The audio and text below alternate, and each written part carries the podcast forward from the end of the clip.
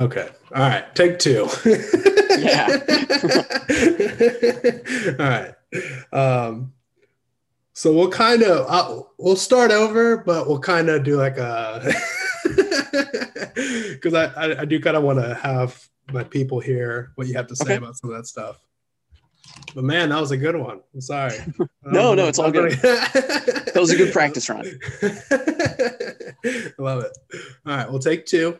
Uh, Take two for audio issues. Um, I swear I will get better at being a, uh, a Zoomer and a millennial um, and stop being so boomer tech about everything. No, it's Son, can you help me figure out how this computer works? Oh man, was it was it somebody on Michael Malice's show recently that was talking about how Uh, he was like the old man trying to like lure kids into his van just so they could help him like work his electronics and his cell phone and stuff. Oh man. Oh no.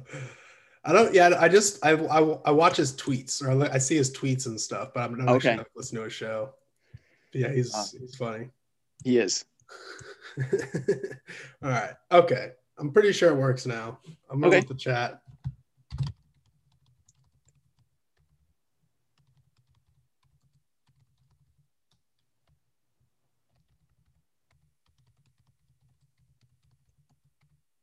Um, in the meantime,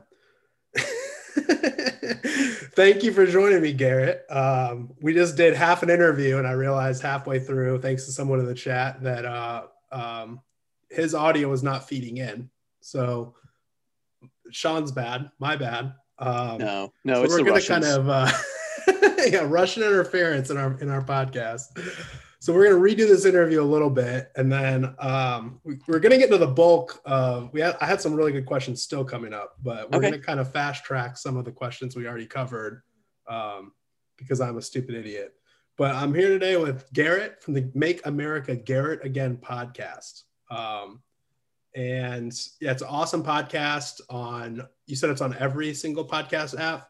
Every, everywhere, I think, except for SoundCloud. I think you can find me just about anywhere but there. I'll give you a link when we're done, and it's a smart link that shows several different services that it's on. That's probably the easiest way for you to find it um, for whatever app you're using. Sweet. Yeah, and I love the um, my my little header is faith, loyalty, hope, but I like yours because it's like kind of like like a mirror image of that, and it's mm-hmm. peace, property rights, and free markets. Yes. I love that. And um, yeah, first off, first question I have for you again, Garrett, mm-hmm. again, um, is have you made America Garrett again? Uh, yes, yes. We are making America Garrett again as we speak. With every new listener and every new download of the show, uh, America becomes just a little bit more Garrett. And that's what we want to do. We're going to make America Garrett again, and then we're going to keep America Garrett. So uh, we'll be um, we'll be set. We'll be in good shape. Yeah. We have MAGA'd and we're about to CAGA. Uh, yes.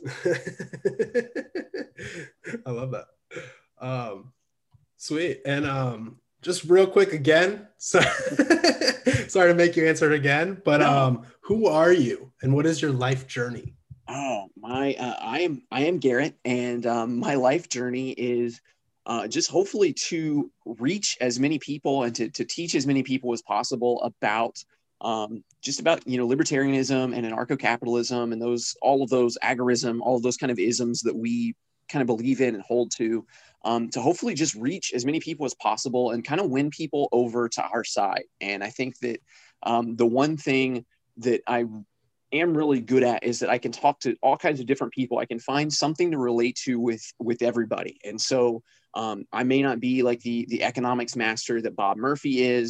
Uh, you know, I may not be as funny as Dave Smith is or as Michael Malice is, but um, I think that I'm able to reach people and to, to kind of talk to them about the the concern, the things that most concern them, and the things that worry them about um, you know, libertarianism or anarchism or any of those things. And I can kind of put those in ways that are a little bit easier for people to handle, and in ways that hopefully people can see.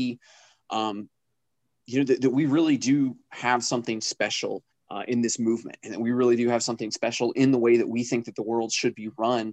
And um, hopefully we can you know, get more people to buy into that. And I think that's kind of been my my goal and my life journey is, um, you know, just just working on myself and being the best person that I can possibly be. But then uh, as far as my show is concerned, you know, being the best host that I can be and being the, the best um, ambassador for liberty that I can be, I guess.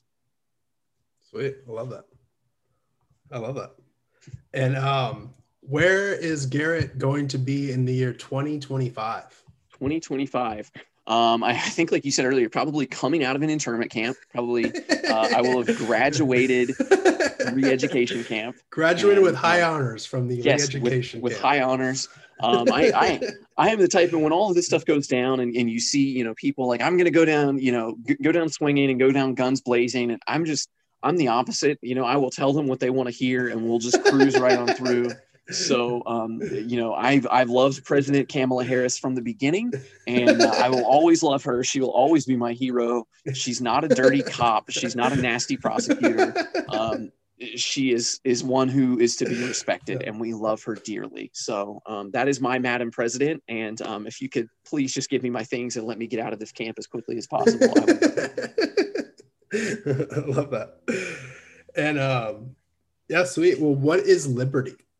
Uh, I think li- liberty is um, just the ability to, to live your life and to take ownership of your life um, in a way that, that doesn't hurt or infringe upon anyone else's livelihood as well. And so I think that, um, you know, liberty is, it's the good things that we can do. It's our, it's our freedom to succeed and our freedom to um, make our lives better by making more money or, you know, taking more control of our resources or whatever it is that, that we feel would make our life better. But I think at the same time, that includes the freedom to fail. And that's something that I think is being lost kind of as, as postmodernism starts to take over, that, um, you know, there's, there's in a lot of the college classes and stuff like that now, they're teaching that there's, you know, there's no real truth. And that if anything is wrong, um, that it can be somebody else's fault. And I think that that's a big thing that is a, a huge hindrance to liberty, is that we're kind of teaching students and, and teaching other people that, you know, if, if something is hard, then it's somebody else's fault. Someone is oppressing them, whether it's a, a higher wage class or whether it's a different race or a different gender, or if it's somebody of a, a different political party or whatever, that those people are to blame for the reason that my life isn't the way that I want it to be. And I think that that's a big, big problem.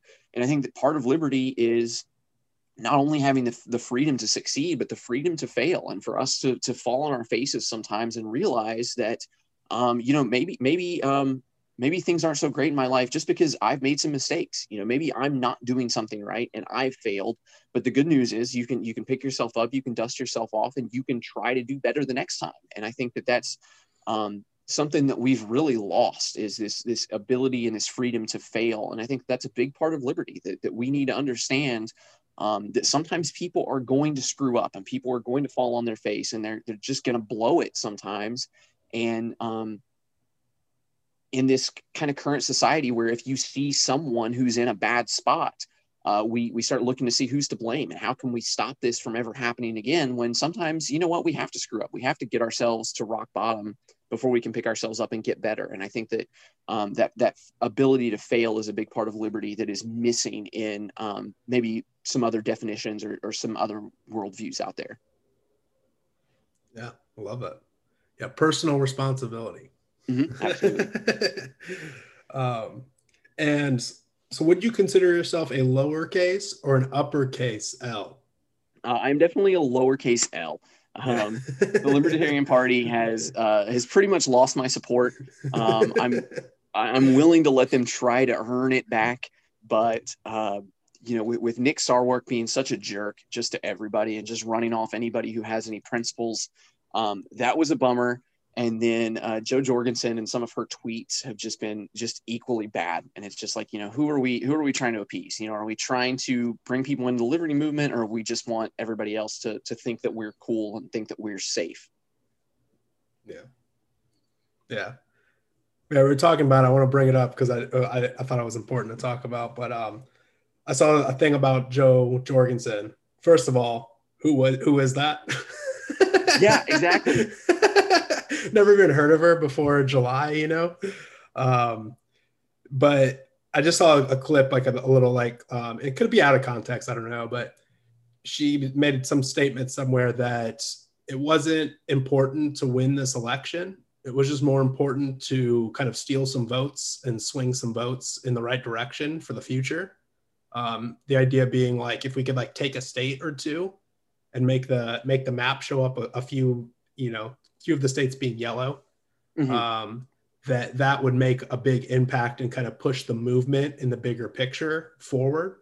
And that maybe in future elections, we could have like more success.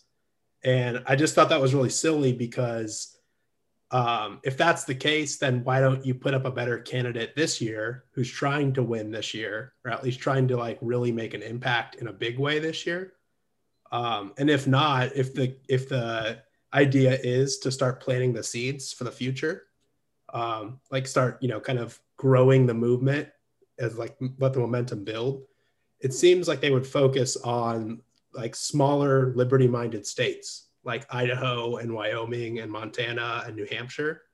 But instead, it seems like they're going to states like Ohio and Florida and Texas, like states that are very red or states that are yeah. like swing states that, you know, no one's going to waste their vote in Ohio on Joe Jorgensen this mm-hmm. election, you know? Yeah.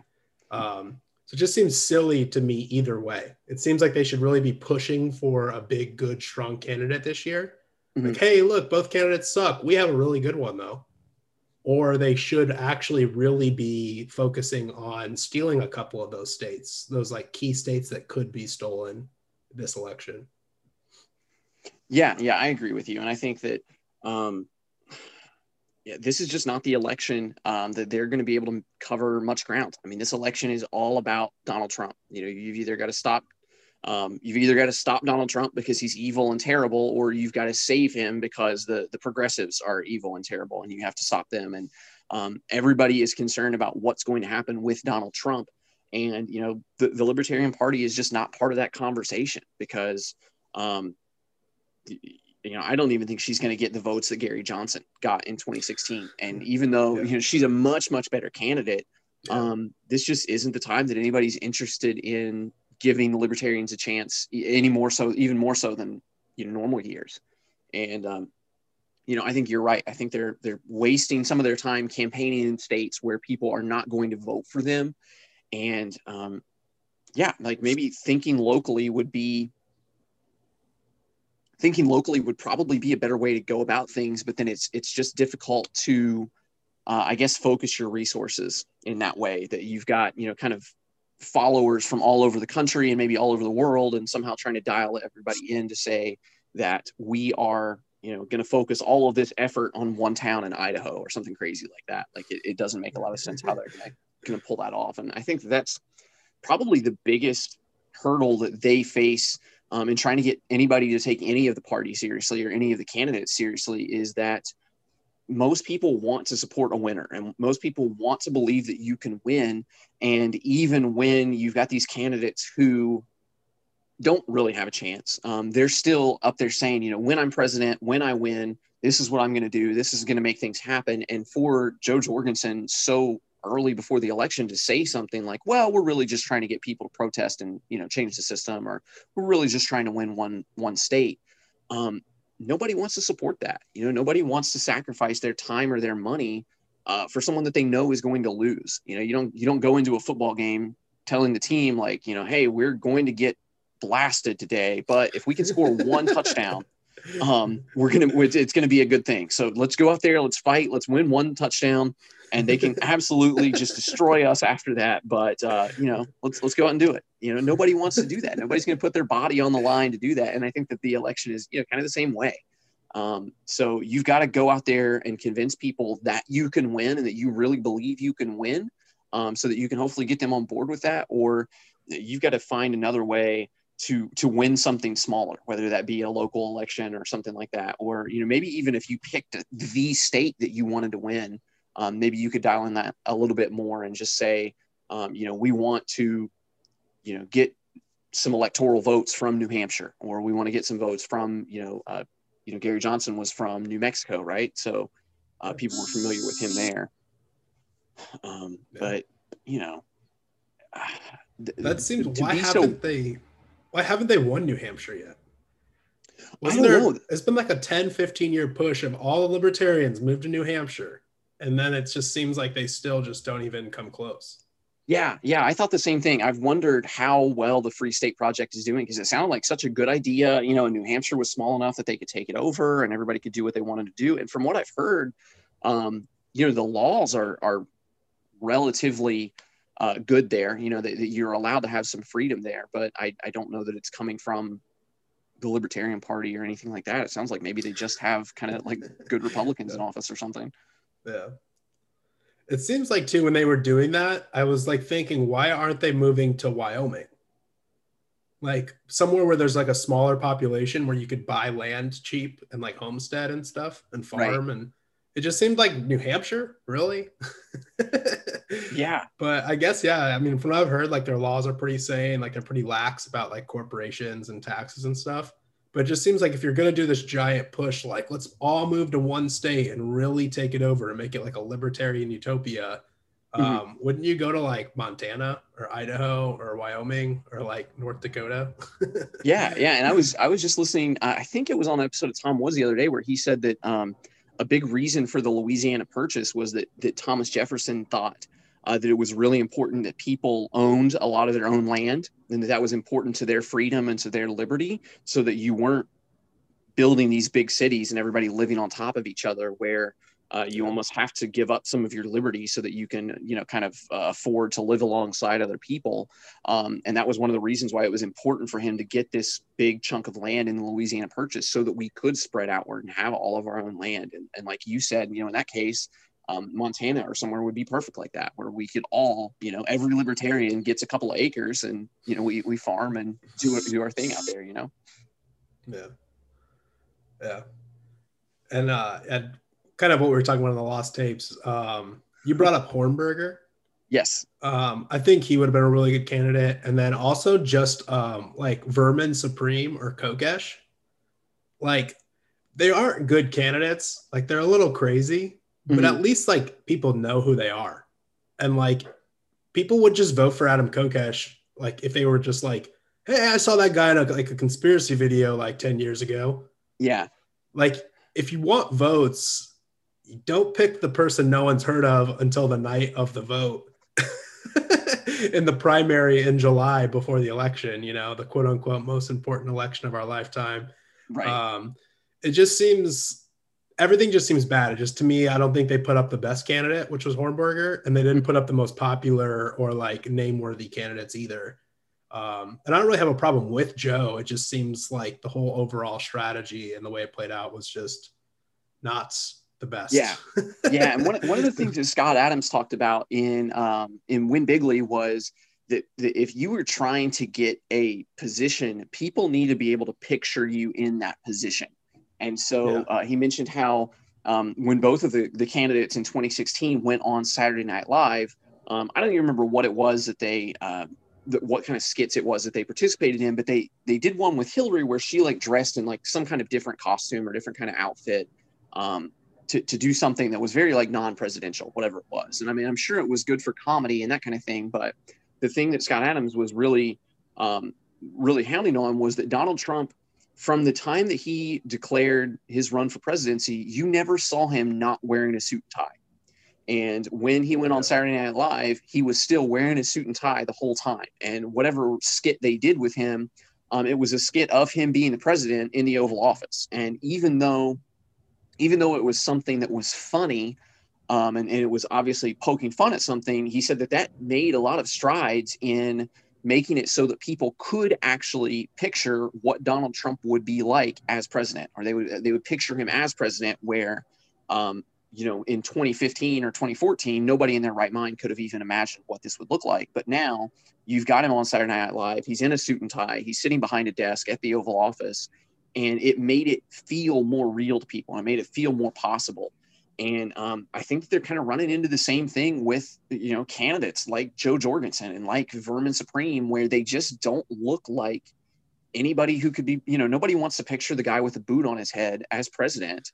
And, um, uh, you know, I'm you not say nobody, but uh, yeah, well, I guess that's true. Very, very few people, the, the undecided voters are, uh, are not going to be able to picture that guy going into the White House with a boot on his head. And I kind of say, I've said the same thing about Joe Jorgensen, you know, and I'm not, I'm not into fashion. You know, I don't, I don't know what it is that she needs to do with her hair and with her, with her, the way that she dresses, but like the bangs and the shoulder pads just make her look like she's somebody's soccer mom from the mid nineties.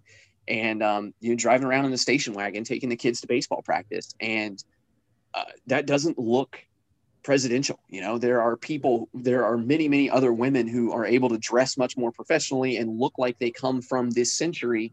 Um, and, and she's not doing that. And, uh, you know, I think of, of Spike Cohen, like half the pictures I've ever seen of Spike Cohen, he's got his shirt off, you know, like that just doesn't, I just don't think it transfers well. And I think yeah. that's something that's been frustrating to me. And I know that especially in the libertarian world and, and people like us who, who do podcasts and who like to have fun and who like to joke around, that those things are funny and that those things make them likable. Um, but, uh, you know, I, I, I mentioned um, before in the in the lost episode there that we had before that, uh, you know, I, I gave them my phone number uh, so that the, the Jorgensen campaign could text could text me. And I thought, you know, maybe I'll help them out. Maybe I'd be willing to throw a couple dollars their way or whatever. And they started texting me asking about uh, if I would be willing to meet Spike Cohen because he's going to be touring through Waffle Houses in my area. And they wanted to know if I wanted to meet Spike Cohen at the Waffle House. And um, all I can picture is, you know, these people that want to be president, they want to be in the Oval Office in the White House. Um, and instead they're at my local Waffle House. And I don't even know if Spike, Co- Spike Cohen's going to be wearing a shirt when he's there. And um, it's, it's just like they've, they've got to do something differently to get people to take them seriously. Yeah. Yeah. Although a free meal from Waffle House does sound pretty good. Free waffles is definitely a campaign plank that I would be willing to get behind. If we could do free waffles for everybody, like I, you know, like, look, I don't care. vote. Free waffles. I don't vote, but I appreciate the breakfast. Uh, yeah. I'll Instagram this breakfast. Yeah. Yeah. um, well, sweet. Well, um, so this election, the most important election of our lifetime, um, who are you voting for and why is it Kanye West?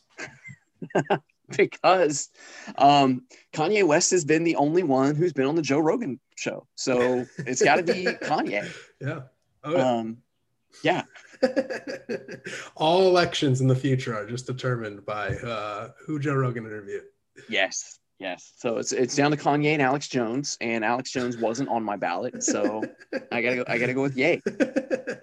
Yeah, easy. Easy. easy yes.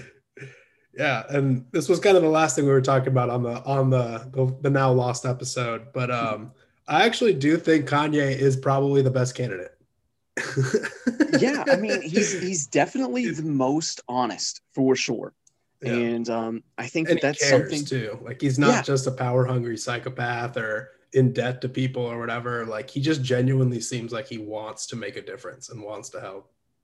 Yeah, absolutely. In a crazy and, way. He's, he's still a little crazy, you know, but it's I mean, just he's like, definitely crazy. I, I think, his intentions um, are pure, yeah. It, it seems like, you know, with him kind of going bankrupt a couple of years ago and being in a ton of debt and, you know, finding his way out of it, like that seems to have kind of um, maybe grounded him just a little bit, you know, that he is a little yeah. bit more down to earth than he's been before. Um, and of course, you know, he's a Christian now and he seems to be, you know, kind of trying to do, do his best to, to live out those morals as well, which, um, you know, not everybody has to be on board with that, but I think it's certainly interesting to see somebody who, you know, comes from kind of a lifestyle of, you know, kind of what rappers claim to be and all of that. And uh, instead for him to be constantly talking about, you know, his family and his kids now and, and, you know, making sure that everybody's close together and that they're his number one priority. I think that's been really interesting. And I think that, uh, you know, I listened to him on Joe Rogan. And he was telling Joe Rogan that, you know, he kind of felt like he maybe had this calling, and he even clarified that he he knew um, that it wasn't like some audible voice from God, like, the, you know, the, the sky and clouds didn't open up and God bellowed out of the clouds or anything like that. But he said, you know, I think what God is telling me, you know, and he sort of left this room that he could be wrong, but that God's telling him that he wanted him to be a leader. Um, for the people of America and for the people of the world, and that, that running for president would be a way to get him toward that. And, um, you know, with that, just, just like somebody who is doing it because they feel like it's somewhat of a calling, as opposed to uh, somebody who's just doing it because there's an orange bad man in office, or because they, they want to make the, the, the liberals cry, you know, is, is kind of like the, the, the main reasons why it seems like, you know, Joe Biden and, and Donald Trump are in it, and, and all these other, you know, kind of bloodthirsty um, psychopaths that were running for president as well. You know, they all had their own reasons. And this, yeah, he, Kanye does seem like a guy who kind of just wants to help people. And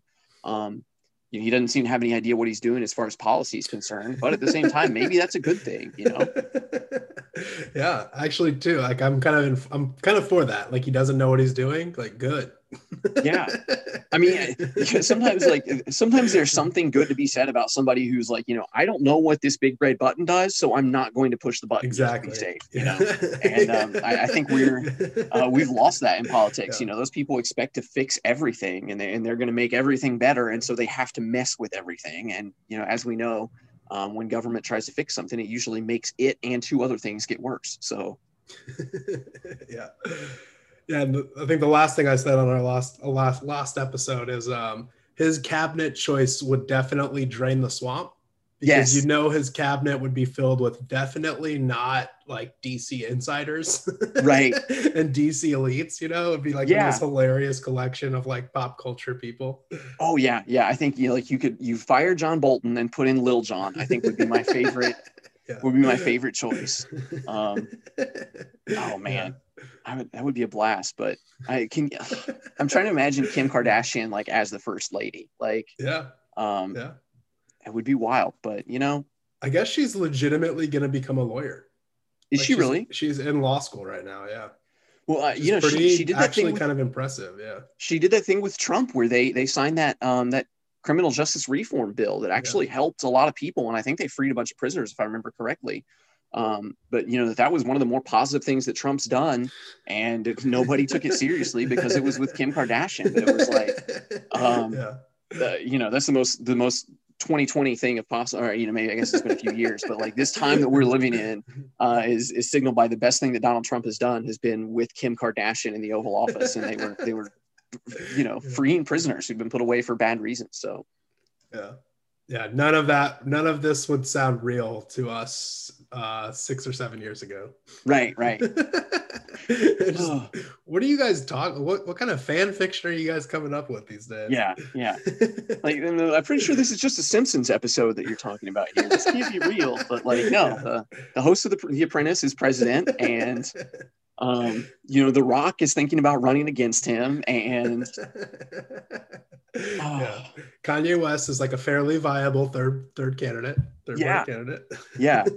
Um, oh yeah. My goodness. Yeah. Uh, well, I wanted to ask you this. This is a really important question I wanted you to talk about. Um, mm-hmm. But do you think the Democratic elites have been throwing this election on purpose? I think that there's a definite possibility of that. Um, I have said a couple of times on my show that these people who are in great positions of power, people who have a lot of power, they have the ability to be patient. And when you look at just regular citizens, you look at regular voters, everybody's thinking about what are we going to do right now? What are we going to do between now and election day to make sure that my guy gets the, the most votes, and that my guy gets elected, and that we get power right now, and what we're going to do in the next four years. And I think that when you look at somebody like Nancy Pelosi or the Clintons or Bernie Sanders or um, and there's plenty of them, you know, Lindsey Graham and, and your John McCain's and those people on the Republican side as well. I mean, they've been at this for decades, and they understand that if they lose this election, um, they'll be back in four years to do it again, that they've got their money in this. They've got their contacts made. And um, one of the things that Scott Horton talked about was how Nancy Pelosi kind of admitted that they lost on purpose in two thousand four because they hoped that they could win bigger in two thousand eight, that they could, um, you know, just let John Kerry lose, and that hopefully whoever they put up in, in two thousand eight, which I, I'm sure they weren't planning on Barack Obama because nobody had even heard of him yet, but um, they were hoping that, you know, Bush could screw things up even more if given another four years, and that everybody would be ready, and that not just uh, to vote for a Democratic president, but that maybe the Democrats could, you know, take control of the, the Congress as well. And I think, um, you know, I haven't heard anybody else saying it, but I think that's very well possible for this time, that you could make the argument that um, they want to do it because of the media coverage. You know, that I'm sure media ratings are through the roof because everybody is talking about constantly what crazy thing Donald Trump has done today. Um, yeah. There was a, oh my gosh, who's um, uh, Lewis Black, the comedian that's like always angry about something. He, he talked about how he used to to wake up afraid when Reagan was president. And it was like, he'd, he'd wake up in bed every morning and be like, what the hell did he do today? And that's what it's like with Donald Trump, you know, for real, every single day. That's what it is. And um, I think that that works out well in the Democrats' favor because they can keep their, their base angry. And then Um, that they can just sit this one out and wait another four years and hopefully win bigger in twenty twenty-four, because there's not going to be another Donald Trump to replace him. Um, you know, nobody has the, the kind of skills to deal with the media and the, the skills to campaign the way that Donald Trump has done it. And so th- there's definitely going to be a step back for the Republicans. Um, and then I think the, the biggest thing also for me is that the, the left was moving really quickly toward this whole democratic socialism thing and uh, going toward people like Bernie Sanders and uh, A O C and, and um, uh, what Rashida Tlaib and Ilhan Omar and, and these people. They're really gaining a lot of steam. And um, Bernie Sanders very well could have won the Democratic nomination if they had let him. But instead, what they did was they, you know, they stepped in uh, right before Super Tuesday and made sure that every all the right people stepped down and endorsed Joe Biden so that they could keep Bernie Sanders from taking over. And yeah. um, I, I think that that's one thing that the people on the right kind of forget a lot, is that they sort of think that all Democrats are the same, just the way that, that the people on the left think that all Republicans are the same, and everyone on the right's the same. And, and the Democrats do not want the Democratic Socialists to take over, because that's not their party. That's not their group. That's not their agenda. And um, I think that by them maybe throwing this election, by throwing up Joe Biden, who nobody really cared for and that kind of thing, um, that they were able to really save their party. Because if, if Bernie Sanders had won, and we saw in twenty sixteen that Bernie Sanders always polled better against Donald Trump than anybody else did, that if it had been a Donald Trump and Bernie Sanders race, uh, Bernie Sanders may have actually won the election. And so, um, you know, it's one thing for the the powerful elites in Washington to screw up one time and let one guy who doesn't belong get into the White House. But if they do it two times in a row, because Bernie is not, you know, doesn't belong to them much more than Donald Trump does, um, yeah. that would be a huge, huge uh, kind of coup for them. And they would lose a lot of power and lose a lot of their status. So I think that it's a lot safer for them just to take another L and then, you know, hopefully win bigger in twenty twenty-four. Yeah. Oh yeah. Yeah. Everything was just so fishy about it. Um, the whole Democrat Party, like, primary. Oh yeah. Um, to me, it just didn't make sense. Tulsi would have been the perfect candidate to beat Trump. I liked Tulsi. Um, like I, do I personally know... don't really agree with a lot of what she says, but just yeah. looking at it, I mean, she checks box. She's a woman. She's a minority. She's anti-war. She's, you know, she like appealed to a bunch of like libertarians on a bunch of issues. Yeah. And I think that, but that she's was... also like very progressive. Like she was like very for like the U B I and like healthcare, mm-hmm. like her against Trump. I mean, and then just, you know, she's healthy, quote unquote. She's young. She's energetic, you know, right. Like she would have actually been a formidable opponent. And like from day one, they were throwing her under the bus. Yeah. So part I, of that yeah. is like, makes me, because even from when I was watching that happen, I was like, they're purposely keeping her away because they mm-hmm. don't want her to be a viable candidate. But then part of me, like the double conspiracy minded, is did they keep her out of scrutiny because they're setting her up for next time? You know, it's like, are they like really setting her up for twenty twenty-four? And so they didn't want her to take too many blows early, you know? I think that's so, it's definitely possible. Yeah. Um, I've got some friends who are really hardcore, like centrist uh, style Democrats, you know, like they're, they're party Democrats for sure. They're not necessarily Democratic Socialists, although, you know, they lean that way a little bit, but um, you know, they are Nancy Pelosi Democrats. You know, they're going to do whatever's going to get them votes, whatever's going to get them money and power. That's what they want. And um, they had been really upset with Tulsi Gabbard from the beginning, because I guess even when she was, she was a senator, right, uh, from Hawaii, The, I think there she's were times, just a um, uh, Congress representative. Yeah. representative. Okay. Representative. Um, yeah. So whenever she was in that position in Hawaii, there were times also there that she went against the Democratic Party and kind of disagreed yeah. with them and stuff. And so I think that she doesn't play ball well enough for them to offer her any real amount of support. And I think that um, for her to be talking ab- against the the war machine and to be talking against the Federal Reserve, um, when it comes to all of the other people whose support you kind of need to take power in Washington, that, that Trump somehow managed to kind of skip over, um, those people are not going to go for that, because we have yeah. to keep printing money to keep the war machine going. And we have to keep the war machine going so that we can, you know, keep taking, g- keep giving the government more and more power. Um, because if we're not at war in, you know, eighty other countries all the time, then people are going to start asking, you know, what their tax dollars are going for and, and why we're giving up all these freedoms. So we have yeah. to make sure that, you know, we, we stay at war and we keep people scared, um, and we keep the inflation pumping. And I think that uh, while Tulsi, I, I'm with you, like, I think that she is, you know, okay. I mean, she's definitely better than anybody else they had up there. And if she had her way, um, you know, I'll give you the the U B I, and I'll give you, you know, she's kind of a moderate on gun control, which I, you know, is better than what a lot of the other ones want. Um, you know, I could give you those things. And if, if we brought all of our troops home, um, then you could afford a little bit more to try to do some U B I, to try to yeah. do, you know, some sort of, uh, you know, some sort of socialized healthcare or whatever. Um, and so I guess with those things, I mean, that would be a compromise I would at least be willing to consider, um, because at least you're spending that money at home instead of just spending on killing people and making new enemies in other countries. Yeah. But, uh, I just don't think that she has the support coming from anywhere. You know, I, th- I see her as kind of like a mix between Bernie Sanders and Donald Trump, where um, there are definitely some things that she's she's got right, um, but unfortunately, those are those are the right things that are going to upset everyone else around her that, that she needs to take power. Yeah, yeah, um, yeah, and then too, it just seems like like you were touching on it, like the news ratings are so, like, how many corporations are making so much money right now? Oh, and then yeah. especially like Wall Street, like not only like the bankers and the executives of corporations and stuff are making so much money now off of Donald Trump, but also like the news ratings, like the news corporations and advertising on the news channels and stuff like that. Yeah. Like there just seems to be so much money made by like the anger that is Donald Trump. Oh yeah, absolutely. The scandal that is Donald Trump. Like, and if Biden is president, it's just going to be the news spending four years covering up everything he does and says. Oh yeah, yeah. And, like, everything's no one fine. Wants to watch everything's that, good. You know? Yeah. Like we'll talk about it on Twitter, but we won't like watch the news to hear about the nothing that is Joe Biden. You know. Yeah. Yeah. And then two, sure. like while that's happening, so that like seems like the mo- the the primary cause, right? The primary like mm-hmm. motivator is money, money, money, incentive, incentive.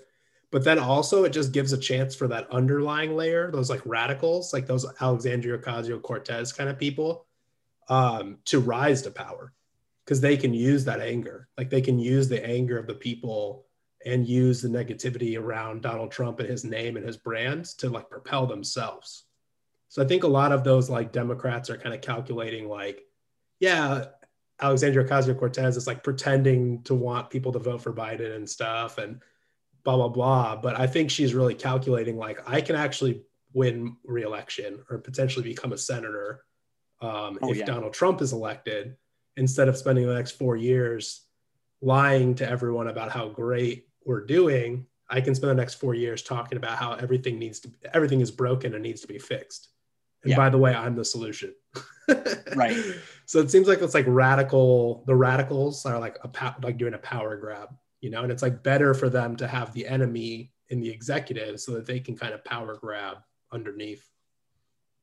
Oh yeah. Yeah. Cause right. I mean, anytime, anytime Trump does anything like remotely bad, or like when he, you know, signed the bump stock ban or anything like that, I mean, all of the Republicans everywhere were like, well, you know, it would have been so much worse with Hillary, you know, and, and now we hear, you know, oh, well, Biden yeah. will be worse. So you have to support him. And I think that, yeah, they would be in the exact same boat where, yeah. um, you know, yeah, if, if, Joe Biden is president and A O C is trying to take more power, you know, all of all of these people are going to be like, well, don't you remember just, you know, a few years ago when we had Donald Trump was president and it was, you know, the worst time of our lives and all of this stuff. And I think that, um, yeah, I think you're right. I think that that she serves a much better, that those kind of radicals serve a lot more chance of gaining power, you know, with with opposition uh, instead of with somebody who's mostly on their side. Yeah. And I just see, I mean, if let's say Joe Biden wins on Tuesday, right? Mm-hmm. And or when, however long it takes for them to oh my gosh. come up with the results, it's going to cause, I mean, it would really, I think it would make it probably so the Democrats wouldn't win the executive election until the thirties, right? Like yeah. I guarantee they'd lose the next one, maybe the next two or three. And there would just be so many like scandals and so much nonsense and so much just like craziness over the next four years for the Democrats and for the media. Like the media would just kind of be exposed as absolute liars and absolute hypocrites. Mm-hmm. Um, it would cause so much blowback. Like the Senate and the like the House would just be red for a while too. So I think this is like a calculated move that they really, they're doing an elaborate uh play, an elaborate theatrical performance to pretend like this election matters and that they really care. But I think just when you look at the bigger picture of things, it would be much smarter for the Democrats to actually lose this election. Um, and, you know, I'm sure they actually do want to win like the House seats and the Senate seats, but mm-hmm. just Joe Biden, you know, and then Kamala as the vice president, it just seems like they're throwing that on purpose this time around. Yeah, it seems just so weird. But then at the same time, I'm thinking like all of the reasons that you're giving that, that they would, you know, it would kind of be beneficial for them to lose this time. Um, they're going to be facing kind of the same challenges in twenty twenty-four. And, you know, it seems like we would almost have to switch back to a, a Democrat president in twenty twenty-four, I would think. Um, but, you know, like you said, how is the news going to handle kind of that come down where if they've had eight years of constant chaos and fear and all of this stuff drummed up, um, you know, are we going to pretend that a, a Democrat administration, you know, kind of brings everything back to normal and everything's calm and everything's happy again? Or um, does the enemy shift to, you know, these evil right wing, you know, how they, they talk about Steve Bannon and the alt-right and all of these scary um, figures out there, you know, or, or is it just going to shift to talking about them constantly and they just ignore Joe Biden all the, or the president, you know, the Democrat president altogether or what? You know, I don't know, but Um, it's going to be interesting to see how things change moving forward, but um, I can't remember if I said it uh, in this recording or the one that we lost, but I, I do think the internet's just going to look really different in five years because I think that um, they're becoming much more obvious with the way that social media is trying to shut down dissenting points of view and, and the way that they're trying to censor everything and cover everything up. And um, you, you've kind of awoken a giant. I mean, there are a lot of people out there who aren't happy with the status quo. And um, they're not just going to be shut up anymore. They're going to find ways to get together and find ways to talk. And um, that may not be on Facebook or Twitter in five years, but it, it's going to be somewhere. And I think the internet's going to be part of it. Yeah. Yeah, definitely. Um, it'll be interesting. It's all interesting. yeah, yeah, for sure. If you don't invest too much of your life into it, it's very like fun and interesting to watch. And then if you're just lost in either side, it's, mm-hmm. uh, nothing but fear and anger in your heart. Yeah. Yeah. Um, well, important question I want to ask you is, um, is Nancy Pelosi a lizard person or is she just a disgrace? Oh, she's definitely a lizard person. She is um, absolutely a lizard person. She's been around way too long. And uh, yeah. Oh my goodness. Yeah. So creepy. Do you think they're all just lizards? A, a lot of them for sure. Um, you know, Nancy Pelosi, um, yeah. the Queen of England, probably those people that have been around for a long, long, long time. Um, definitely, definitely lizard people. Did you see when uh, when Nancy Pelosi got caught going into that beauty parlor and they had, you know, her going in and out without a mask? And then Donald Trump tweeted about her and put the beauty in quotes around the, her beauty parlor visit. Oh, yeah. So good.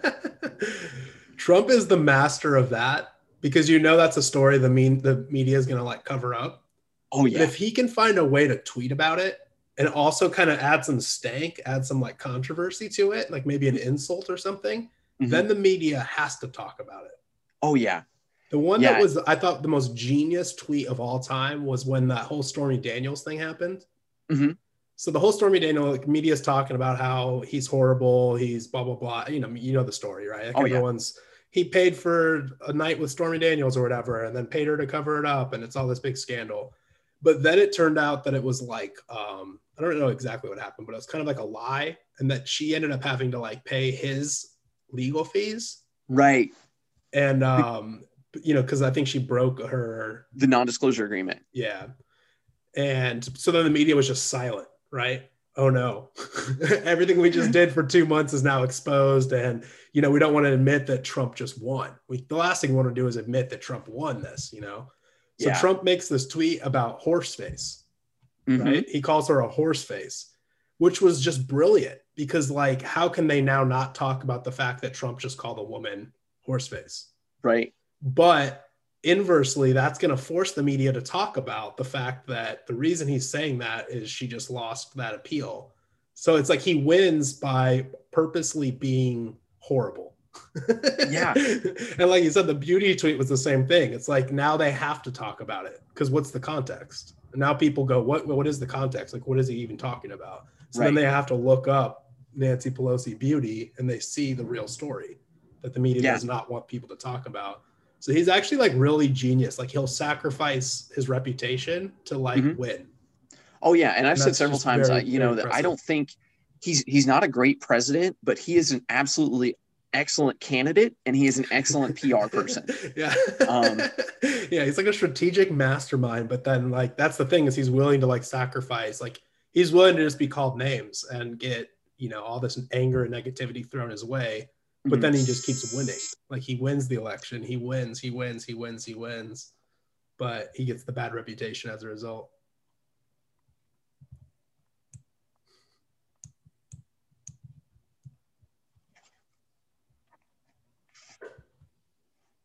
Are you there? Yeah, yeah. Sorry yeah. about that. Yeah. Um, Let me know if you need to go too. I'm sorry. I'm... Oh no, no, no. It's okay. Yeah, that's what I got. I got a text message and somebody was like, "Call me when you're done." And I just like t- had to shoot him a text real quick. Like, yeah, we we lost the call and had to kind of start back over, so we lost a little bit of time. But no, I'm good on time, so we're fine. Okay. Yeah. Let me know if you need to, if you need to hard out at any time.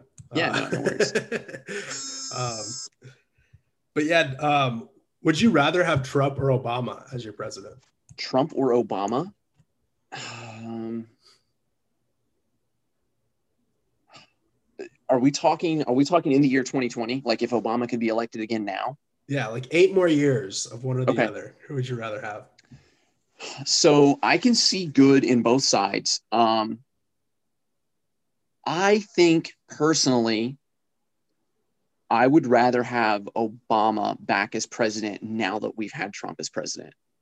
And the reason I say that is I think that since Sorry about that. Is my phone buzzing at you too? No, yeah, it's fine. Okay. Hopefully it's not going to too bad. Um, I think that now that your your right wing, your conservatives and your Republicans and, and the Tea Party people, and if you wanted to lump libertarians in with that as well, I think that those people have had a taste of of Donald Trump and his kind of that that F you attitude that he has toward all those people in power and all those people um, on the other side. I think that that now that those people have had a taste of what Trump is and what Trump's like, and that you don't have to play the game by everyone else's rules, that you can just tell people, you know, screw you, I'm going to do what I want to do. You know, I'm going to do the things the way that I want to do them. I think that going back to an Obama presidency, or even if, you know, if Biden wins the election this week or whenever the votes are counted, whenever we find out who wins, Um, I think that you're going to see a lot of Republican states and a lot of Republican groups just simply refuse to um, follow the rules, just refuse to, to partake in any of this stuff. You know, if um, Donald Trump did not do the national lockdown the way that people wanted him to, and instead, you know, basically every state went into lockdown instead. But I think that if, you know, Obama or Biden comes through and they do this national mask mandate or this national lockdown in January, I think you're going to see a lot of Republicans and Republican states go, you know what? No, we don't want to do that. We're just not going to do it. And you can't stop us. And I think that in that way, um, a, a Democratic administration would really be able to bring nullification back from the right, and that you would see people from the right just simply saying, you know what, we're going to do what we want to do. You can't tell us what to do. Um, that's it. You know, and I think that that would be really, really encouraging from that point of view. Um, so I would be completely fine if uh, if Barack Obama were reelected, although it seems like the, the left is kind of moving on from Obama a little bit. Like, you know, he's not yeah. quite hard left enough for them anymore. And yeah. so you've got to move on to, yeah. you know, to President Kamala or something. So, yeah. Yeah. A O C. Uh, oh my God. Empress Alexandria Ocasio-Cortez the first. Oh, jeez. And they're mad at Trump for tweeting everything, but she would be live streaming everything. Like, you know, just that shot of her cell phone, like in her face, and her ranting about stuff that doesn't make any sense, and like mixing up all of her terms yeah. and stuff. Oh. yeah. Um, well, yeah. Who do you, what do you think is going to happen Tuesday or whenever the election's decided? Who do you think is going to win? I think that Donald Trump is going to win. Um, yeah. I've said this for a long time. I think that uh, I've heard from multiple people who have been contacted by the polls, and they were Trump fans, and they either said that they were voting for Joe Biden because they didn't want to be bullied or harassed, or they said that they were voting for Joe Biden because they thought it would be funny to lie to the polls and get the polls thrown off. Um, yeah. That's kind of entertaining to me. Um, we also know, and, and it really backfired on them, but, you know, we found out in those leaked D N C emails that they lied about the polls in twenty sixteen, that they skewed them to make yeah. it look like Hillary was so far ahead that, that nobody even needed to bother trying to vote for Donald Trump. But instead that backfired on him, and nobody voted for Hillary because they thought that she had it in the bag. So yeah. um, I wonder if they've learned anything from that. I wonder how accurate the polls really are, but I think that they're, um, you know, Trump's been pushing this this silent majority kind of uh, language, you know, in a lot of his cam- campaigns and stuff like that. And you're seeing a lot more of these, you know, Trump parades and stuff floating around. I don't know if you've had those in any of your part of the country or not, but um, I've seen several places where people are just lining the highways with their Trump flags and their pickup trucks and just driving around and yelling and honking horns at each other and all of this stuff.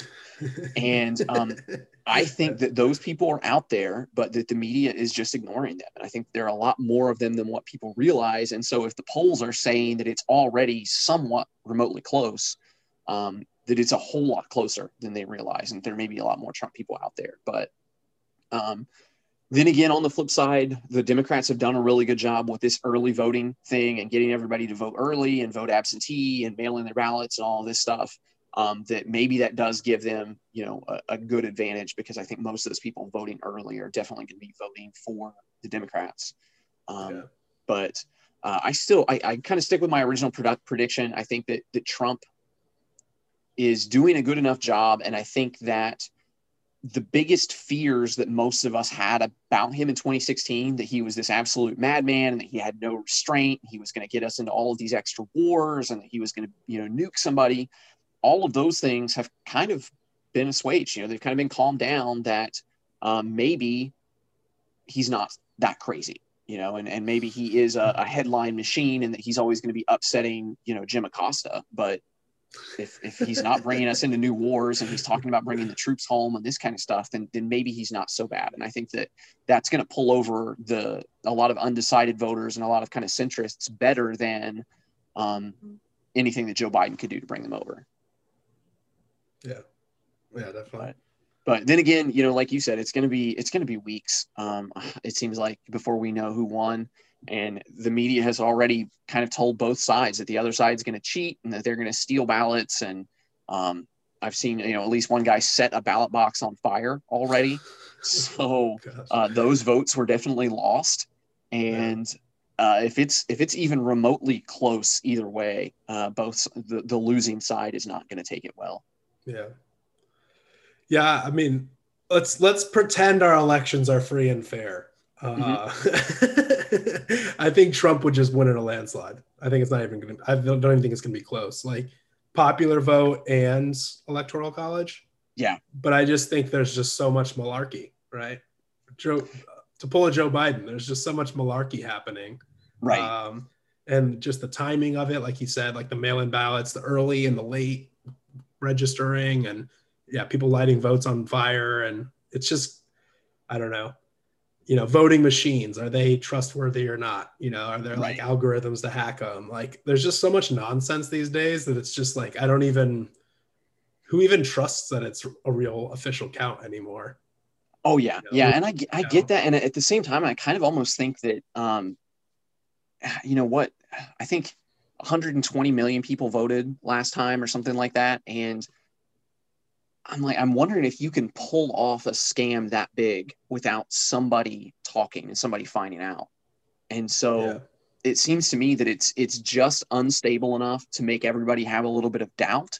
But I think that it's so big that it would be really hard to pull it off. I mean, I kind of have a general idea of, of faith that whatever the election results tell us, like that that's a reasonable count of the votes. But, um, you know, you've got to wonder how many extra votes that they managed to throw in or how many votes they managed to toss out and that kind of thing, I yeah. guess, is makes it makes it complicated. But, um, you know, I guess fortunately for us, I don't I don't care much either way who wins. I can definitely see some some light yeah. at the end of the tunnel either way. But, um, yeah.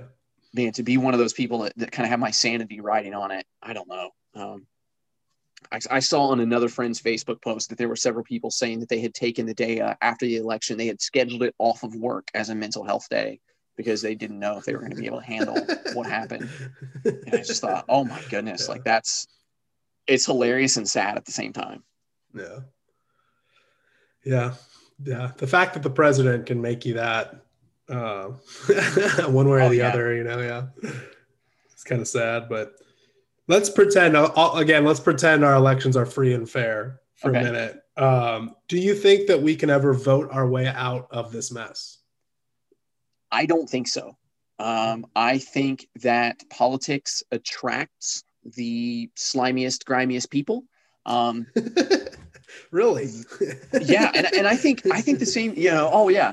And I think the same thing about the, the Libertarian Party. You know, I think if the Libertarian yeah. Party were to grow and we were to truly become a three-party system where, you know, each one had about a third of the, the votes or whatever, um, when those kind of people start to see that the Libertarian Party is a way for them to gain power, then magically you're going to see a lot of these people who used to be Democrats and used to be Republicans suddenly start talking about the non-aggression principle and suddenly start caring about all of that and telling us how much they've they've always cared about it. And um, I think in the same way, you know, they can do the same thing that everybody else has done um, for the past one hundred, one hundred fifty years, that they can get into office and then magically there's going to be some sort of emergency. And because of terrorism or because of foreign invasion or because of economic collapse, we're just going to have to trust them to take over with power for a little bit longer and give them a little bit more power. And then everything will be fine when things let up. And, um, you know, as we've seen, nothing lets up. There's always some sort of emergency and some sort of monster under the bed that we have to worry about and give them more power. And so I don't think we can vote our way out of it. I think that um, voting is just a way to get people to, to continue to buy into the system and think that maybe next time around, maybe next election, uh, we can make things a little bit better instead of, you know, actually trying to change things now or just trying to, um, you know, I'm a big fan of agorism, just operate outside of the system. Absolutely. Yeah. Yeah. Yeah, I'm really getting into that. Yeah, just agorism, homesteading, just kind of, you know, pay the taxes, advocate for less, but just kind mm-hmm. of like don't fight it. yeah. And just do you. You you worry about your local neighborhood and your local communities and just grow food and get your own water and, you know, just kind of live as like humbly and simply as you can. That's kind of my new strategy going forward. Yeah. Yeah. yeah. yeah. And I think, and I mean, I think it's really useful um, just from a, you know, kind of utilitarian perspective, just to, to be in a little bit more control of those things. But at the same time, um, just emotionally, you're not dealing with that baggage. You're not dealing with this, this, this fear that the election's not going to go your way and you're not going to be able to be productive at work on the day after the election. I mean, um, yeah, you know, yeah. and that's what I've, I've told a couple of people. They're like, you know, well, what do you mean you're not going to vote? Like, don't you care who the president's president is? And I've just told them, like, the president doesn't have any power over me. I, yeah. I don't care what, which guy it is.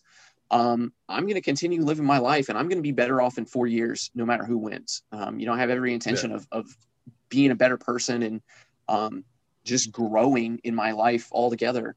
Uh, doesn't matter, you know, what, whether the guy's on my team or not, I'm going to, to move forward on my own. And I think you should do the same thing. And I think we'd be, all be a lot happier. yeah. Oh yeah. Well, um, I'm starting to get more into, I'm not like fully there yet, but I'm starting to really uh, like the idea of just becoming like monarchist, mm-hmm. like having just like a, a lifetime appointment ruler.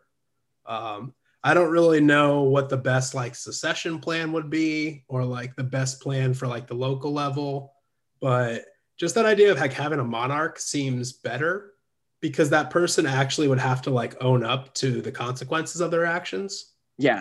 And you know, the end result of if you're just a disastrous ruler, people are going to come with pitchforks yeah, and it's going to be bloody and brutal for you. So there's like actual consequences to your actions. It's not just like, oh, well, I did a bunch of horrible stuff. I sold out my people. I raised taxes. I started five more wars. I drone striked a bunch of people overseas. Well, goodbye. I guess I'm just going to go retire in a mansion somewhere. And like yeah. the next guy is just going to come in and be like, well, everything I do is not my fault. The last guy was horrible. You know, and this whole cycle like continues of like, no one's being held actually accountable for their actions. And then people actually get rewarded. Because how many like, you know, industrial, the military industrial complex can just bribe someone, you know, for four years. They don't have to bribe him while he's in office, but that person just knows like, oh, if I just start some wars and, and drone strike some people, you mm-hmm. know, when I'm out of here, I'm just going to be living nice and easy. And I, I mean, and I like that idea how... of like a king, like a king has investment, like he's invested there. He's the guy for the next twenty years. He can't just be bribed for temporary gains by corporations and stuff, you know? Right, right. And I think that we see that, I mean, even in the Middle East, in some of these dictatorships, that um, that guy has has a real, genuine interest in doing things the right way, because if not, um, man, that's his head that's going to be on a pike. You know, you, you screw something yeah, up in the yeah, White House, yeah. um, the, you know, people, you know, Donald Trump, I'm sure will go down in history books as one of the worst presidents ever, if, if for no other reason than, you know, all of the kind of corporate establishment hates him. But even then, if we all agree across the board that he was the worst president of all time, uh, he's going to go back to his mansion yeah. and he's going to live in luxury, and he's going to continue yeah. to, to, to date porn stars and to cheat on his wife and to, to eat expensive dinners and do all of this stuff. And that's how he's going to live his life, um, you know, in exile for being the worst president of all time. Whereas, um, you know, you look at what happened in, in, uh, in Libya, you know, the, the Muammar Gaddafi, they drugged the guy into the streets and, and killed him with a bayonet right there in front of everybody. And, um, yeah, that those people, when you, when you are the guy in power for long, for a long period of time, um, and you have to own up those decisions, whether you're a king or whether you're a dictator or whatever, um, they do have a, a much longer time preference. You know, they have to make sure that they're doing things that they're going to be safe Uh, several years down the line. And if you're a king, you know, that's going to your kids, and, you know, you got to make yeah. sure that you're not leaving them in a bad situation, because you don't want their head on a pike either. And, um, you know, ultimately, yeah, I consider myself an anarchist, and I don't want to be ruled over by anybody. I would prefer that we all just, you know, got along and stayed on our own property and minded our own business. But um, yeah, I think when you compare it to democracy, you've, you've got to make sure that you do things the right way. And, um, or I'm sorry, like I looked at something that got distracted. When you compare it to democracy, you've got to make sure that um, you, you are doing things the right way, because you have an out when it comes to uh, democracy. You know, you can always blame it on the other guy. You can always leave and no one will ever hear from you again. But uh, when you're the king or you're the dictator, you're the guy, and you've got to make sure you yeah. make good decisions. Yeah. So I don't know how I would actually like support or who should be the king. I don't know how, like, do you vote on the first king? Like, how do you right if the point is like you don't want democracy, like how do you even establish who the first king is? But I just think in general, yeah, that system, if you had some kind of like actual Bill of Rights, some actual kind of constitution that the king had to obey too, I just mm-hmm. think that would be a much better system. I don't know how I would actually logistically, like, I'm not like sitting here saying like I have the answers, I know, and I'm right. gonna go make it happen, but it just seems like a better long-term way of yeah. having a rule. If we're gonna have rulers, like you said, like I'd prefer us not to, um but if we're gonna have rulers, I think that's probably the best case scenario. I don't know what I, if it ends up being like Alexandria Ocasio-Cortez, I would probably change my mind, but uh yeah I'd like it to be a competent person. Uh, but, but even then, I think that you can see, are you still there? Yep. Okay, cool. I heard like a click or something. It sounded like you, I lost you. Um, but I mean, even with somebody, even if it was Queen Alexandria Ocasio-Cortez, um, even then people get used to that. And people just say, oh, it's, you know, it's our crazy queen ranting on her live stream again. And, and you just move on in your life and you don't care. I mean, that's it. And um, have you read uh, Renegade, uh, Renegade History of the United States by Thaddeus Russell? No.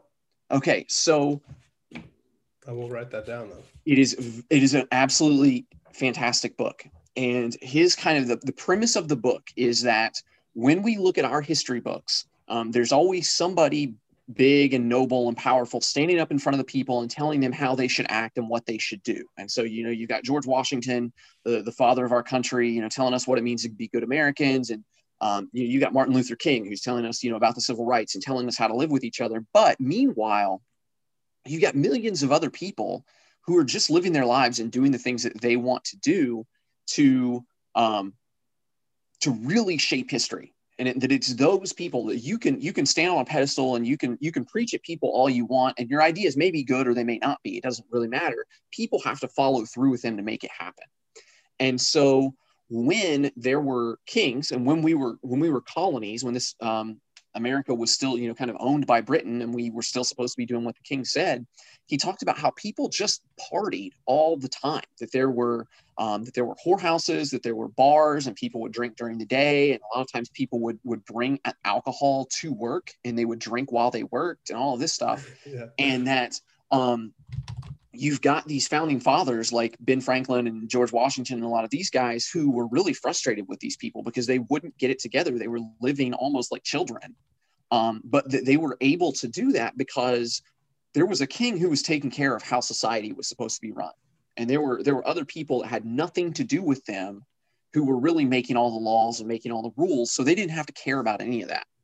And so in, in the way that Thaddeus portrays it, that basically you've got Ben Franklin and a lot of these guys proposing this idea of democracy, because if people have to run their own government, and if people have to be good informed citizens so that they can be good informed voters, so that they can make a good society, Um, then they've got to straighten up a little bit, and they've got to live their lives a little bit better. And so um, by making them become these responsible democratic citizens, um, suddenly they're not able to just drink and sleep around all the time. They've got to take their lives a little bit more seriously, and they've got to make sure that they're a little bit more educated and that they're being um, someone who's worthy of, of kind of being ruled over.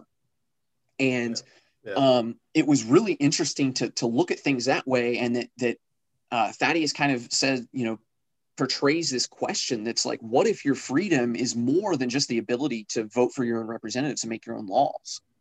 And, you know, kind of put forth the question that maybe these people were a lot more free under a monarchy because they did whatever they wanted to do. And they had the freedom to work or not work, you know, and they had the freedom to, to you know, be politically active or not be, because they, they didn't have to be. They had no, um, no obligation to do so. And so he's saying that by getting this, this legislative freedom, that they actually gave up a lot of their real personal freedom in the way that they lived their lives, and that that was kind of a, a that was what the founding fathers were trying to do when they did that, was to, to make these people lose some of that freedom. And it was um it's a really challenging book, and there's a lot of different stuff in there. Uh, talked about the slaves a lot and slave relations with the slave owners and that kind of thing. Um, and there are a lot of things that kind of go counter to what the history books tell you. And then there are other things that just don't go along with the history books at all.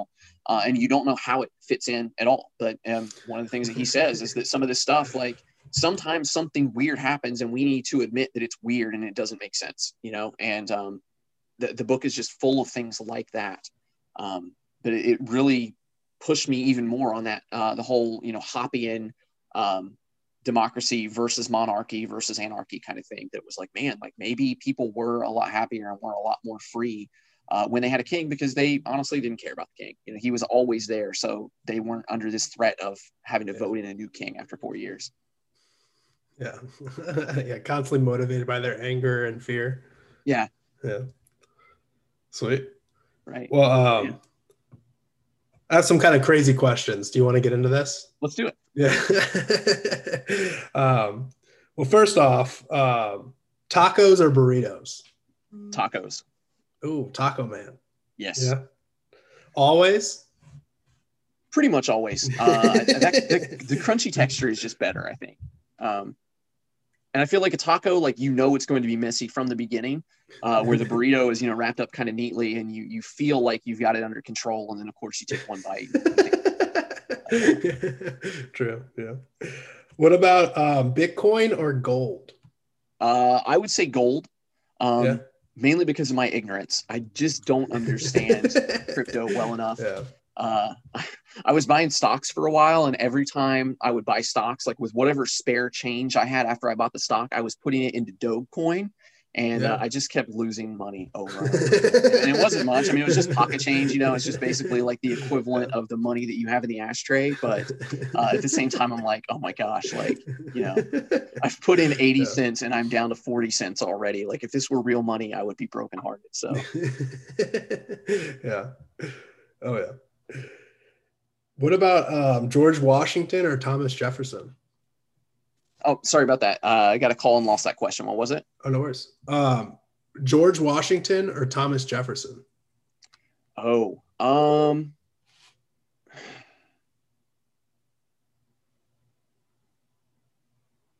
goodness. Um, you have to pick a king. Who would it be? Give me George Washington. Yeah. Um, just because he was the general. Um, he was, you know, spent his, his, uh, farewell address talking about the evils of, of parties and that kind of thing. And I think that he was probably overall a little bit more independently minded and, uh, would prefer for everyone to mind their own business a little bit more, um, where I think sure. Thomas Jefferson had a little bit of that moral busybody to him and, and that he wanted freedom and he wanted liberty, but he also kind of wanted people to live his own way, I think. So, um, that's my answer. I could be wrong. And if uh, if I'm wrong, somebody can tell me why. I'll own it. Well, and would you rather let Joe Biden sniff you or kiss you? Oh. Um. You know what? Give me the kiss. Go big or go home. Yeah? Yeah. I love that. I love that. And uh, are you a pineapple on pizza kind of guy? I'm fine with pineapple on pizza. Not Fine. Not all the time, but it, it is a perfectly acceptable pizza topping. You're not going to go out of your way to. No, I'm the... um I, I'm a vanilla kind of guy. Like pepperoni yeah. pizza is good for me. Like that's that's all I need. Um, but if it's got pineapple on it, I'm not going to complain. So. Love it. And um, do you think that those like TikTok food liquor people um, should be exiled or executed? Executed for sure. Yeah. Yeah. Painful or quick and easy? Um, painful. We've got to make an example of them. And I'm not just I'm not just going to send them away to another country so that they can lick somebody else's food. Yeah. That's one of those things. I, I don't care. That's um you know that, that's yeah. not a closed borders conversation. You are not allowed to lick somebody's food anywhere in any country. Um, or you know we'll go Liam Neeson. We will find you and we will kill you. Yeah, definitely, definitely. Um, and do you prefer Christmas or July fourth? Oh, Christmas for sure. I love. I, yeah, I will be. Yeah. Today is th- today is Halloween. Uh, I will start listening to Christmas music tomorrow. Oh yeah, really? Yeah. yeah. Oh yeah. Love that. Yeah, I love Christmas music. I love everything about Christmas time. Um, yeah. July fourth is fun. You know, it's fun to cook out and it's fun to have fireworks. Um, but when you really start digging into it, and you know, you always have somebody sucking the fun out of it by telling you that you know that's not really when most people sign the uh, Declaration of Independence and all this stuff. Yeah. It's, like, okay, it's August second. Yeah, uh. let's get it. So um, then again, I guess Jesus wasn't really born on Christmas either, but I love, yeah. I love everything about Christmas. So, love that. And are you one of those um, climate change hoax believers? Uh, I don't think so. I mean, I think that it's a it's a small sample size, and I think that the world probably is getting warmer, and that we're probably coming out of an ice age, um, and that it, it really is getting warmer. But I, I would not take it uh, as fact that, that the Earth getting warmer is a bad thing or that it's humans' fault. So, yeah. one thing one thing Michael Malice always brings up is like if you look at close to the equator. Um, you know, that's where the rainforest is. And that's where we have a lot of the things where there is more life than anywhere else on Earth. Whereas you go to Antarctica, um, there's almost nothing.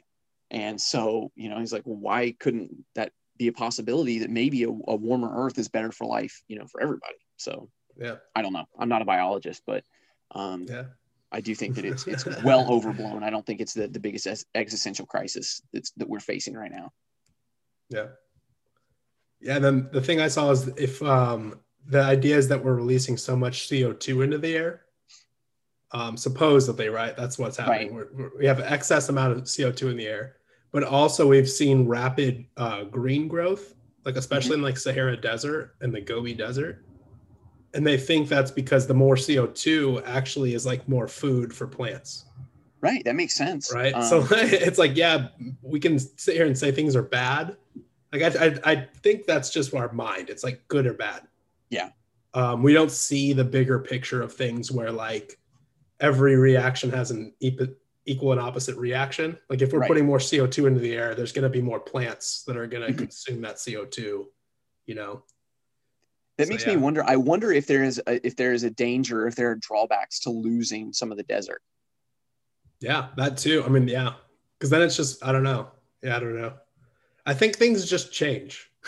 Yeah, yeah. And that's and then at the end um, of the day, humans just can't handle that. We don't like that. Our brains like order and, you know, straight line linear progressions and stuff. Like we can't handle when things deviate from the way we want them to be.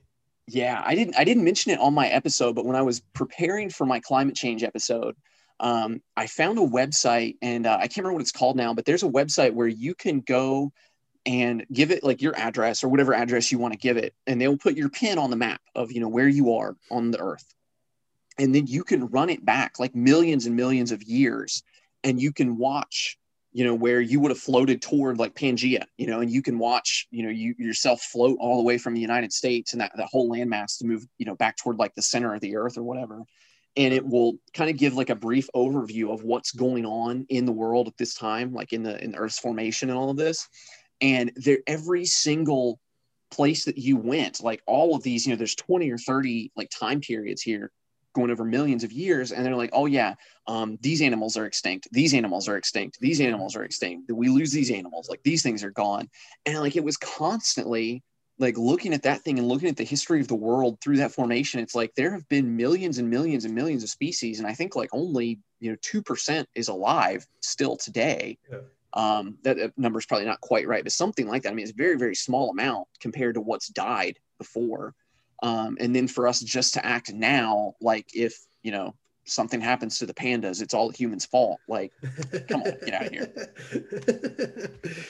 Yeah, true. True, but also do protect the pandas. I like those. They're cool. That's fair. There was, there was an article, I, I thought of the pandas because there was an article on Cracked a while back where um, the, this person was a zookeeper that took care of pandas.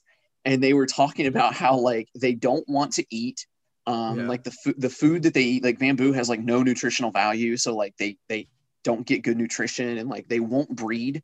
Um, yeah. So they have trouble getting them to like rec- uh, procreate.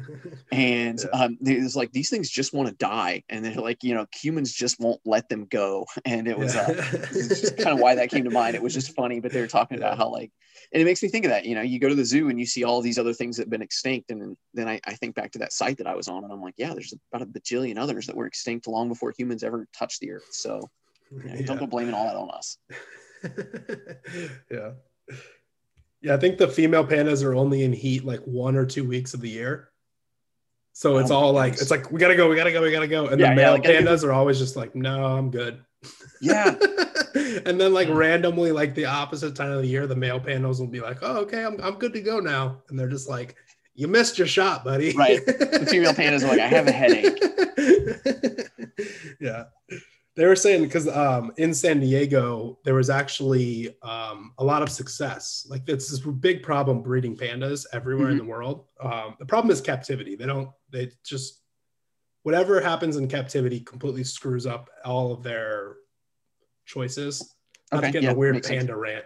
Oh, no, but, no, um, that's okay. That's for some reason at the San Diego Zoo, they just keep having success actually successfully breeding the pandas. Okay. So the San Diego Zoo, for whatever reason, just keeps pumping out panda babies. So it's the panda honeymoon capital yeah. of the world. Yeah. But then the messed up thing, because I used to go to, I, I used to live like a few blocks from the zoo. So I'd actually mm-hmm. go pretty often.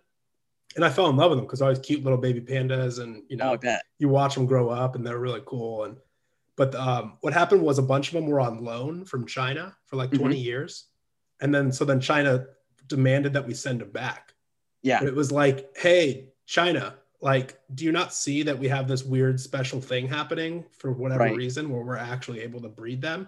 And China's just like, no, we want our pandas back. We had contract. Oh my goodness. Yeah. So it's just yeah, kind of messed up where it's that... like, hey, hey, China, bro, can you just take it easy and let us, you know, maybe just start breeding these pandas? I, I you know, we have something special happening. And China's just like, nope, you signed a contract. Give us the pandas. Yep. Give it back. Our property. you know. So it's yeah, kind of I weird, guess um, all pandas everywhere uh, in the world are owned by China. Like in all the zoos, they're all nobody has them except for China. They have the monopoly right. on pandas. So um, yeah, that's crazy. Br- break up the panda barons. Uh, yes, exactly. The panda barons have had a, a run too too long and too strong in this. In this that's world. my uh, that's going to be my next presidential run. It's going to be uh, free the pandas and end the Fed. And that's it. Yeah, end the Fed and free the pandas. I love that. You got my vote. You got my yes. not vote. Good. Vote. Yeah. Good. Thank you. Yeah. Um, and do you think that space is real or not? Oh, I think it is real. Uh, but I will say I went down a flat earth. Um, oh, yeah. I, I went down the flat earth oh, yeah. Welcome. rabbit hole. Welcome. Um, and I, I joined going. a flat earth. Yeah, I joined Keep a flat earth group for a while. And um, keep swimming. It was it was interesting to see how far that theory went, and yeah. uh, I, I eventually got kicked out of the group because I was telling other people outside the group what they were talking about, and they they caught oh, me really? in a different Facebook group, and I got banned. So really? uh, that was that. But I will say that I went from being ninety-nine percent sure that the Earth uh, was round um, to you know maybe only being like ninety-seven percent sure now. So they, they did add a little bit more doubt. Um, they brought up things I had never yeah. thought about before, but yeah. uh, it was crazy to see how far that went. And for um, the group that I was in, we're basically saying that, you know, that the Earth is in a dome and that the, uh, the moon is only like seven miles above us. And the, the sun is like fourteen miles above us or something like that. And uh, basically that the, uh, the dome of the Earth is floating through space instead of the, the round Earth floating through the universe like NASA yeah. will tell you. So yeah. Pretty crazy. Yeah, those liars at NASA will tell you. Oh my gosh. Every now and then every now and then somebody would get into the group and they would be like, uh actually I'm a pilot and I just wanted to tell you that like this is not right and this is, you know, this is kind of the thing and like you can see curvature of the Earth and they're like, you're a liar, like you've been you've been brainwashed. You you need to get out of this group. And it was it was great to watch them like go after yeah. him. It was like an actual like witch trial like right in front of me. So that's awesome. A digital witch trial. Yeah. Yes, exactly. um, and do you think that porn is weaponized against us? Uh, I think so. I think it's incredibly yeah. harmful.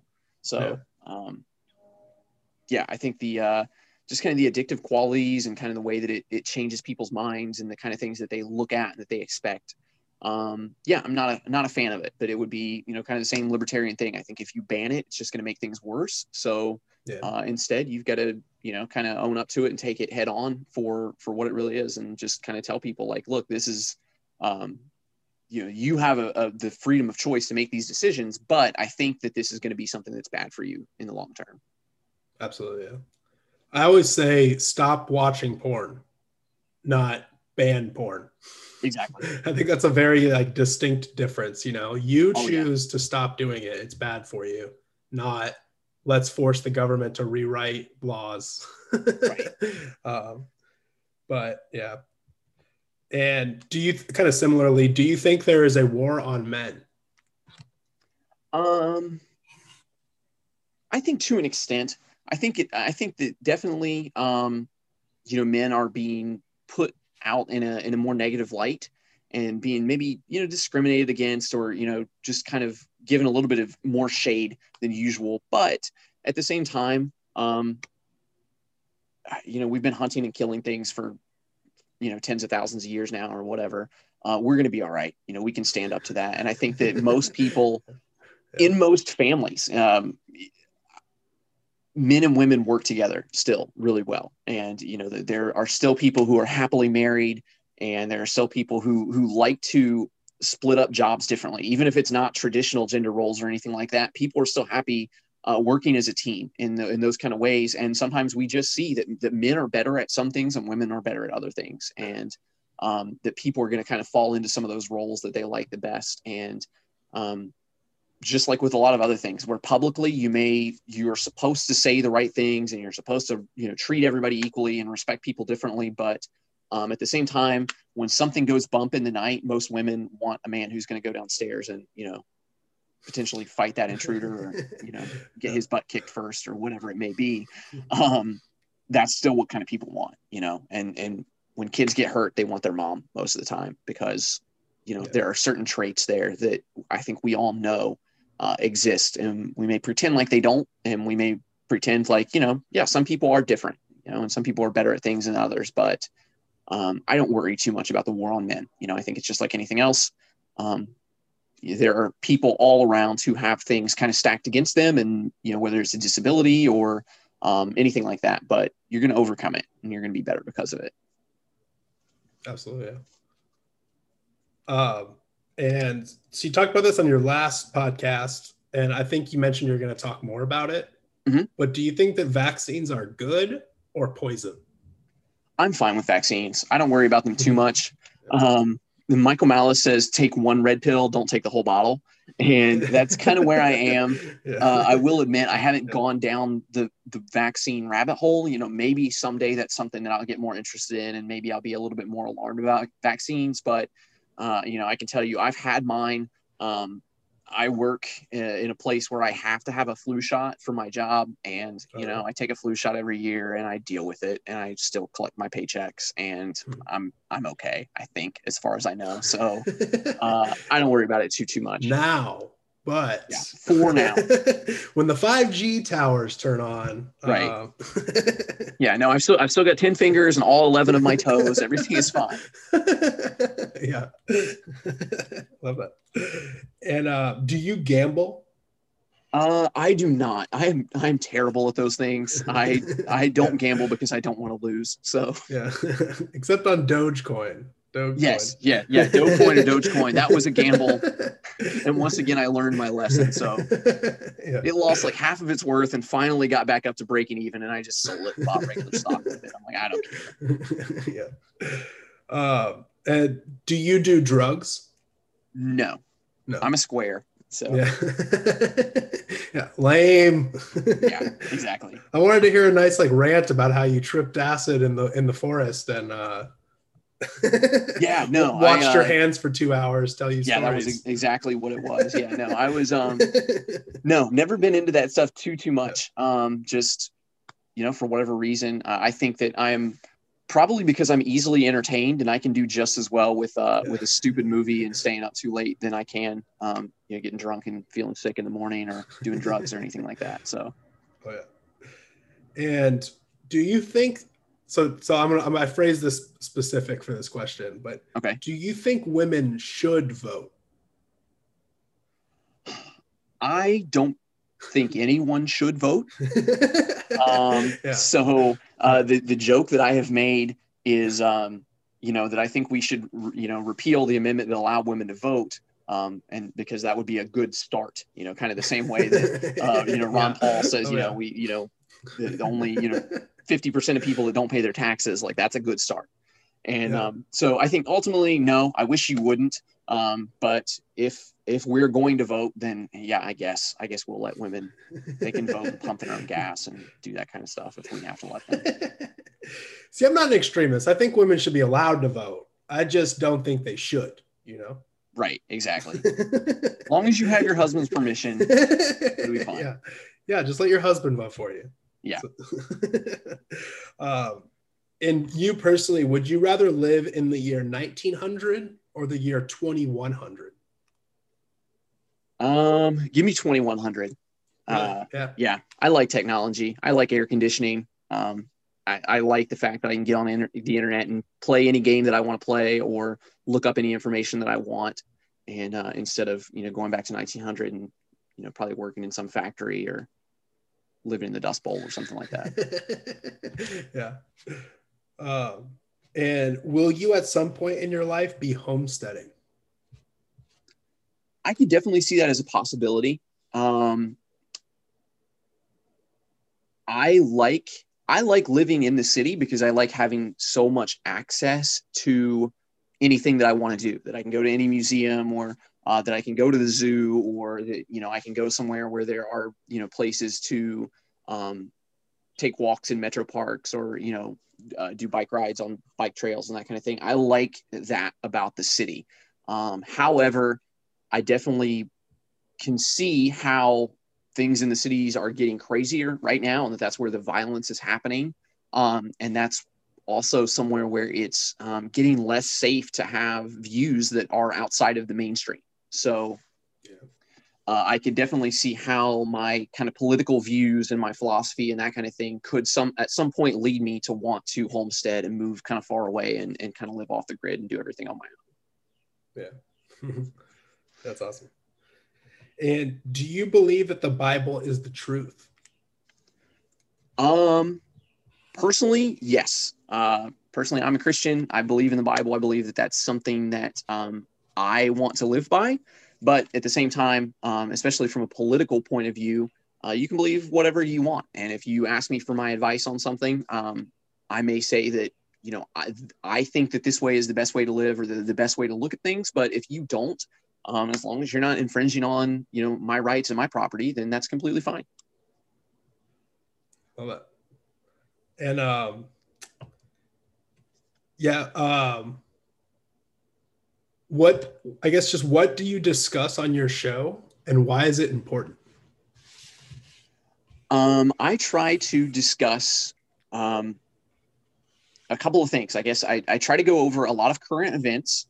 And so I can talk about, you know, what's really happening and try to give it in a way that is um, mostly just the facts, just trying to stick to that. These are the things that have really happened. And these are the kind of the important background information to let you get a good picture of what the story is.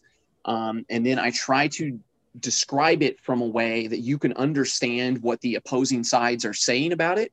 Um, because I think that that's the, the biggest thing is that it, it doesn't do any yeah. good to make straw men. You know, it doesn't be, do any good just to, this is why yeah, you have so many absolutely. people who never understand how could anyone in the world vote for Joe Biden or how could anyone in the world vote for Donald Trump? Like, there are people who think that this is, you know, their best way out or the, the best world for them. And we need to be able to understand that so that we can take those arguments on, um, you know, realistically. So uh, try to take on every story that way and let you see what the benefits are coming from the left and coming from the right. And then ultimately what I think the results of this are going to be uh, and what the ramifications of whatever they're trying to do is going to be and, and why we believe what we believe about it. Um, and then the other thing would be, um, I talk a lot about persuasion on my show and psychology and the reason that humans act and think the way that they do.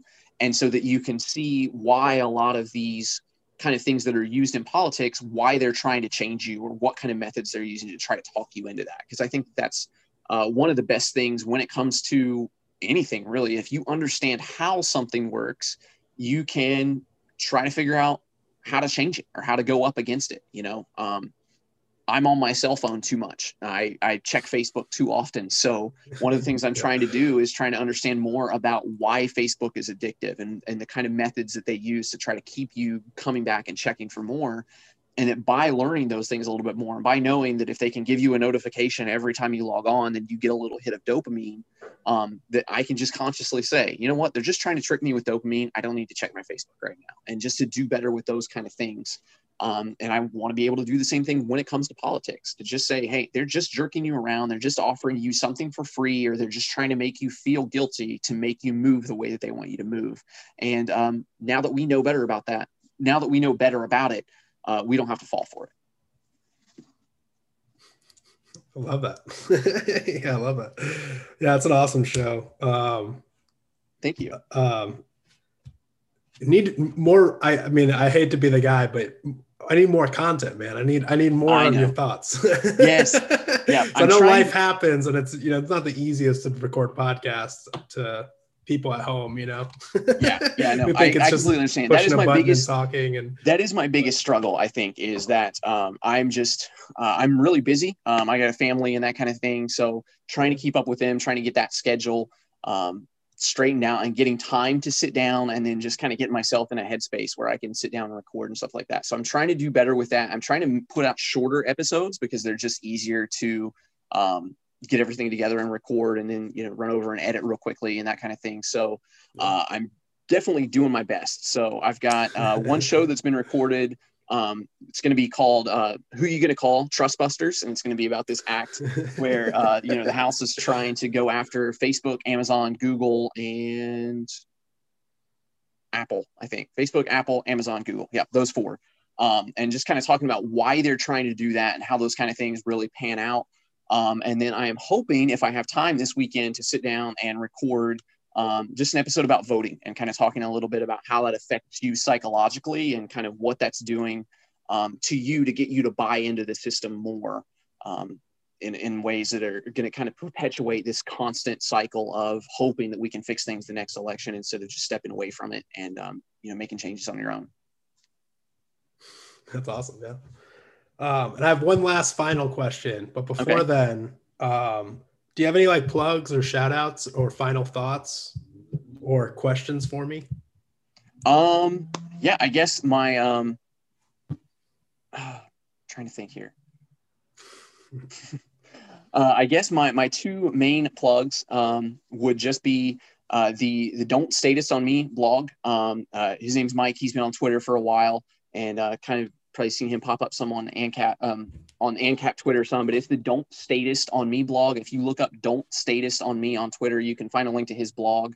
And um, he's been really supportive of my show from the very beginning. I've uh, always been able to bounce ideas off of him and kind of um, just message him about the things that I'm working on to try to work through those mentally. It's just been a huge, huge help. So um, he's just started a blog. And so he's just got a few entries up right now, but if you want to check that out, if you like to read those kind of things, um, solid ANCAP thinker, he's kind of a, a anarcho-primitivist a little bit. Like he really is interested in that kind of thing. And that's yeah. where he leans towards. So it's um, really great to hear his thoughts on that, but he just put out something really good about the, the drug war and how it kind of ties into the, the military wars as well.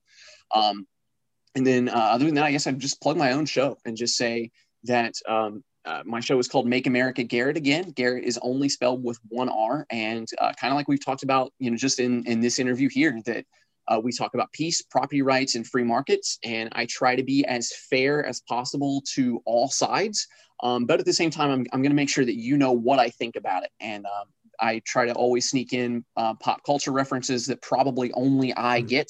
and um, probably jokes that only I think are funny, um, but slip in enough of that to hopefully just keep you paying attention just a little bit, um, but to just hopefully give you something so that every time you leave the show, you're going to walk away from it feeling like you have a more rounded perspective of everything, but also at the same time, um, feeling like you understand the, the anarchist perspective from that a little bit better about why Um, our answers to these things are better than anything that the Republicans or Democrats have to offer.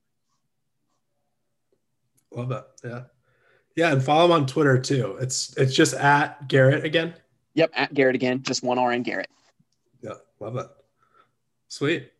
Cool. Well, um, my last question, my final question for you okay. is, um, did you have fun?